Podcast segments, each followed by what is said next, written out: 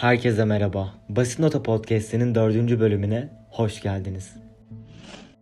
Son bölümümüzde Aristoteles dosyasını irdelemiştik. Aristoteles'ten sonra Epikür ve Stoacılar siyasete önemli katkılar yapmış ama bugün onların önemli ayrıntılarını Roma siyasetinin içerisinde ele alacağım. Bu bölüm epey yoğun, kavramsal ve bol bol tarihsel gelişimleri de barındıracağı için biraz daha yavaş yavaş yolu göre göre gitmek zihin dünyamızı daha da berrak kılacaktır. O halde yavaşça başlayalım. Bildiğimiz gibi Aristoteles ve Platon insanın siyasal alanda bulunmasını onun doğasına dayandırmıştı. Yani insan toplumda bulunmamayı neredeyse seçemezdi bile çünkü doğası gereği toplumsal bir hayvandı değil mi? Ama bu görüşte zaman içerisinde zenginleşerek yeni bir görüş ortaya çıkardı. Bu da evrimci tarih anlayışı. Bu anlayışın temellerini atan Epikuros'a göre biz insanlar başlangıçta başıboş, bencil ve sap savunmasızlık. Ortak düşmanlarımızı tek başımıza alt edemeyeceğimiz için birleşmek, ortak hedefler ve çıkarlar bağlamında bir topluluk oluşturmak durumunda kaldık. Nitekim bu ortaklığın sebebi sadece diğer canlıların düşmanlığı da değildir üstelik. Evet bir kurt bizi kapabilir, işte bir ayı gelebilir, herhangi bir doğal afet bile olabilir. Dış etkenlerden de korumamız gerekiyor bir araya gelip ama aynı zamanda kendi türümüzdekilerin de birbirine saldırısından ve düşmanlığından da korunmak için bir topluluk oluşturduk. İnsanlar böylece tehlikelere karşı aralarında geçerli olacak hukuku kurmuşlar ve zarar görme potansiyelini güvence altına almışlardır. İşte günümüzde de geçerli olan sözleşmeci kuram dediğimiz tam da budur. Toplumun bir sözleşmeyle bir araya geldiğin inancı. Bakın inancı diyorum çünkü bu spekülatif bir düşünmedir. Bu noktada hukuk doğanın yasaları veya Tanrı'nın yasaları değildir. İnsanın bizzat yarattığı yasalardır. İnsanlar bir araya gelmiştir ve kendi aralarındaki bu ilişkileri düzenlemek için bir sistem yani hukuk tesis etmişlerdir. Böylece bu hukuku uygulamaya koyan devlet de doğal olarak insanların yarattığıdır. Biz günümüzün şu noktasında devleti bize aşkın, bizden üstün düşünsek de aslında sadece bizim yarattığımız bir kurumdur. Ama bu kurum artık bizim doğamızı yaratacak kadar da kontrolümüzden çıktı. Roma'nın ünlü düşünür Kikero düşünceleri yüzünden başından kesilip halkın önüne atılmışsa da bir bilginin en yüksek uğraşının politika olduğunu her seferinde dile getirmiştir.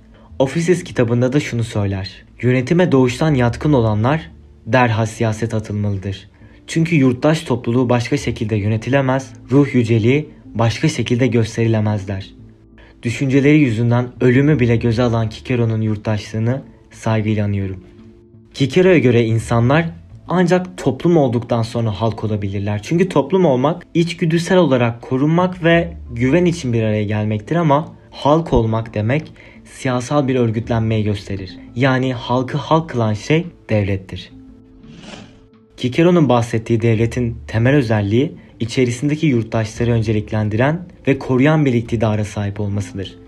Yurttaşların bir kısmının çıkarını ya da kendi çıkarını önemseyen siyasal bir örgütlenme uyumsuzluğu ve yıkılışı da beraberinde getirecektir der.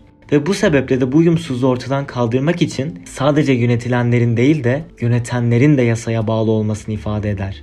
Yani yönetilen ve yönetenlerin ortak bir yasayla ortaklığından söz eder. İşte Kikero'nun bu saygı duyulası düşüncesi Cumhuriyet fikrinin de özünü oluşturur. Tarihe ve çok üzülerek söylüyorum ama günümüze baktığımızda tek bir kişi veya sınıf toplumu yönetirken yasalar koyuyor ama bu yasalara kendisi pek de tabi olmuyor değil mi? İşte bu noktada yönetici kişi veya sınıfın yozlaşması aşırı olasıdır. Çünkü istediğini yaptırabilir ama kendisi buna uymak zorunda olmayacak kadar da özgürdür. Yasama, yargı, yürütme de kendi elindedir. Cumhuriyet fikri bu durumun önüne geçmedeki en büyük dayanağımızdır. Bunun sebebi ise yasama, yürütme ve yargının yine yurttaşların elinde olmasıdır. Evet kurumlarda kişiler olabilir ama bu kişiler yurttaşlar tarafından özgürce seçilir ve özgürce de değiştirilebilir. Umarım değiştirilebilir. Ancak Kikero tarihin başka bir seyrinde bahsettiği kendi devletindeki yasaların insanın yarattığı değil de doğanın değişmez ve evrensel yasaları olarak görür. Geldiğimiz bu nokta çok önemli çünkü Roma İmparatorluğu bildiğimiz gibi yayılma politikasıyla neredeyse dünyayı hakimiyet altına almaya kalkmıştır. Bunun nedeni kendi yasalarının doğa yasası olduğunu düşünmeleridir.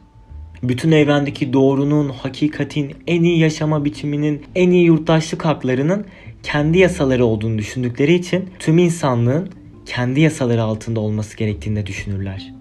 İşte felsefeden doğan bir düşünce insanı ve insanın tarihini böyle değiştirebiliyor. Acaba Kikero hukuk yasalarını doğa yasalarıyla eşleştirirken romanın bu denli ileri gideceğini hiç düşünmüş müydü diye düşünmeden de edemiyorum.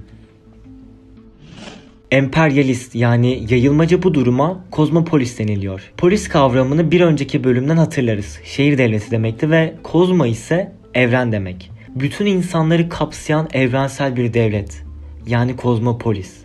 Böylelikle bütün insanların Roma devleti altında yaşaması gerekirken Roma'nın kendi kanlı savaşlarını ve varlığını meşrulaştırma düşüncesini de görebiliyor musunuz? Ve Roma İmparatorluğu tarihte ilk kez sahip olduğu yeni bölgelerdeki insanlara da yurttaşlık hakkı vererek tarihte ilk kez hemşerilik değil de bugünün dünyasında olduğu gibi hukuk bağıyla birbirine bağlı bir topluluğu da oluşturmuştur. Bu yayılmacı politika evet başlarda başarılı olmuştur diyebiliriz ama tarihte hep gördüğümüz bir örnek vardır. Yayılım arttıkça merkezi otorite zayıflar.